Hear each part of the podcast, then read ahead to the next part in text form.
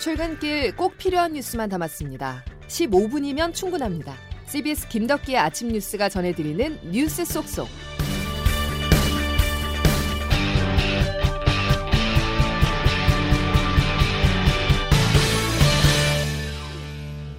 여러분 안녕하십니까. 9월 29일 김덕기 아침 뉴스입니다. 사흘 만입니다. 북한이 한미 해상 연합 훈련이 실시되고 있는 동해상으로 다시 한번 탄도 미사일을 쐈습니다. 잠수함 탄도 미사일 SLBM 발사와 7차 핵실험 등 추가 도발 가능성도 있어 한반도의 군사적 긴장감이 고조되는 모습입니다. 첫 소식 권혁주 기자가 보도합니다.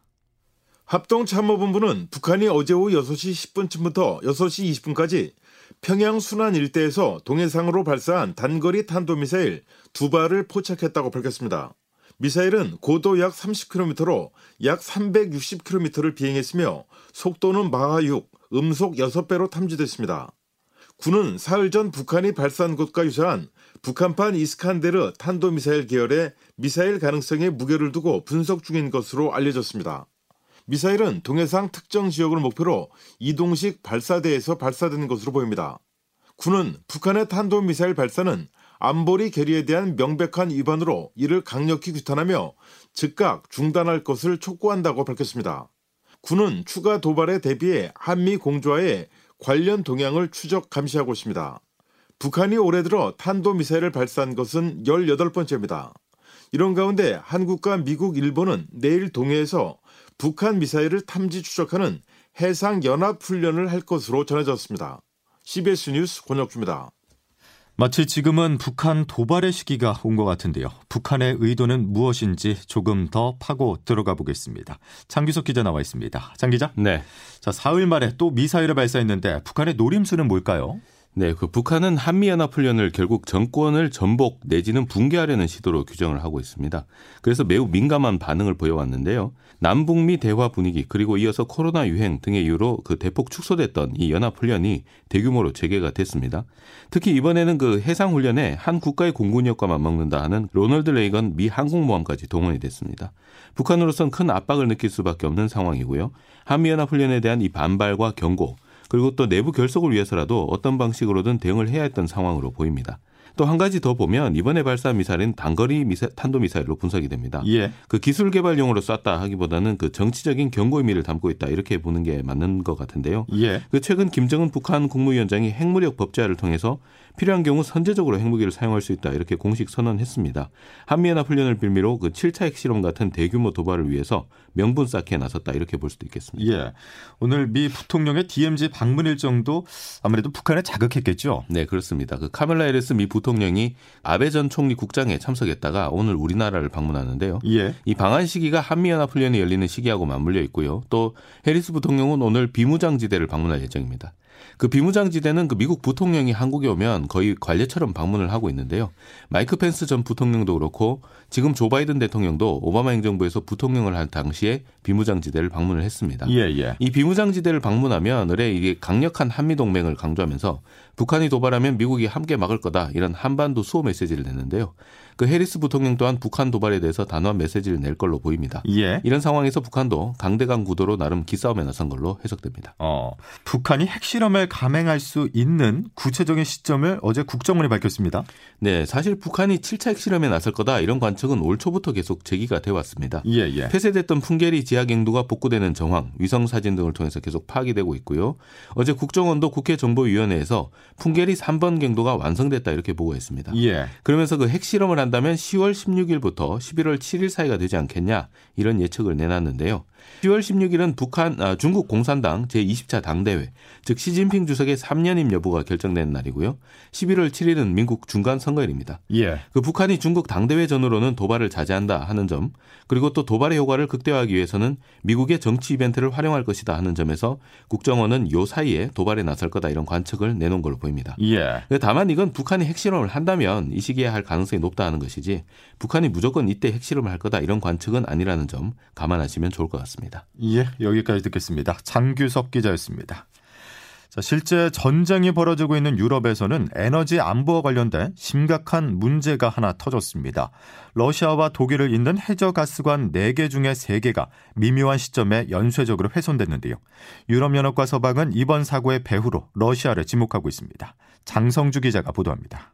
발트해 아래로 유럽과 러시아를 연결한 천연가스관 노르트 스트림 1과 2에 모두 세 곳에서 동시에 가스 누출 사고가 발생했습니다. 덴마크와 스웨덴은 사고 지점 인근에서 강력한 폭발을 감지했습니다.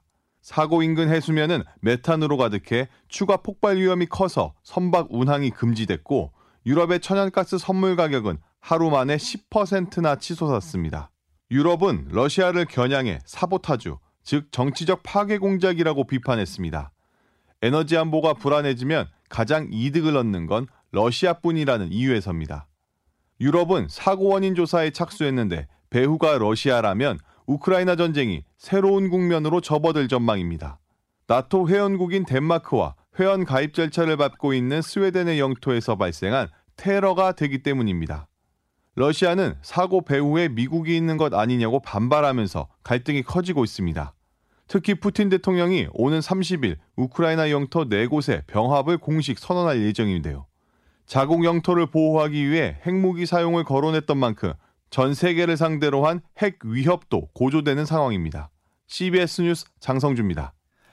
가뜩이나 약해진 증시와 환율은 악재가 터질 때마다 휘청입니다. 가스관 누출 사고에 이어서 중국 위안화 가치가 14년여 만에 최저치로 추락하자 우리 증시는 다시 폭락했고 원달러 환율은 1,440원마저 돌파했습니다.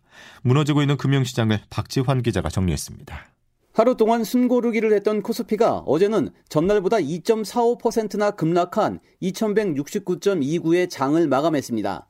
종가 기준으로는 지난 2020년 7월 이후 2년 2개월여 만에 가장 낮은 수치입니다.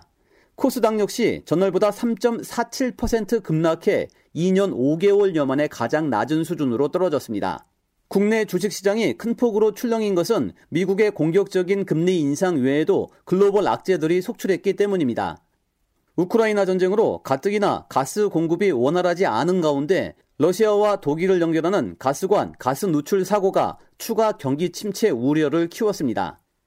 이에 따른 유로화 약세가 달러 강세 심리를 더욱 부추기면서 어제 서울 외환시장에서 원달러 환율은 또다시 1439.9원까지 치솟았습니다. CBS 뉴스 박지원입니다. 전쟁에 준한다. 최근 금융시장에 대한 정부의 진단입니다. 전쟁의 승리를 하기 위해서는 대책이 필요하죠. 정부가 채권시장에 총 5조 원의 자금을 긴급 투입하기로 하는 등 금융시장 안정을 위한 본격적인 행동에 나섰습니다. 양승진 기자입니다. 러시아 가스관 누출 사고와 세계은행이 우리나라 최대 교육국인 중국의 성장률 전망치를 낮췄다는 소식에 우리나라 증시와 환율이 직격탄을 맞았습니다. 한국 경제의 취약점인 대외 무역 의존도가 높은 점이 환율 불안을 더 키우고 있다는 분석입니다. 금융당국은 코로나19 사태 당시 증시 폭락 국면에서 준비했던 10조 원대 증권시장 안정펀드의 재가동 준비에 착수했습니다. 금융위원회는 증권 유관기관 등 출자기관과 이미 실무협의에 착수했다며 곧 구체적 투입 일정 등을 발표할 것이라고 예고했습니다. 글로벌 긴축 가속화 우려로 국채 금리가 치솟자 국채 시장에 일거에 5조 원을 투입하는 시장 안정화 방안도 나왔습니다. 기획재정부가 내일 2조 원 규모의 국채 조기 상환, 이른바 바이백에 나서고 한국은행은 오늘부터 3조 원 규모 국채 단순 매입을 실시합니다. 정부는 시장 상황에 따라 추가 시장 안정 조치를 준비할 방침입니다. CBS 뉴스 양순일입니다. 우크라이나 전쟁에 따른 천연가스 가격 급등으로 한국전력과 가스공사의 적자 폭이 커지면서 정부는 공공요금 추가 인상을 검토하고 있습니다. 전기, 가스요금이 다음 달부터 또 오를 것으로 보이는데요. 여기에 택시요금 인상도 기다리고 있습니다. 심야 시간대 택시난을 해소하기 위해서는 어쩔 수 없다는 게 정부 입장인데요. 하지만 요금 인상만으로는 승차난 해소에 한계가 있다는 지적도 나옵니다. 백담 기자가 취재했습니다.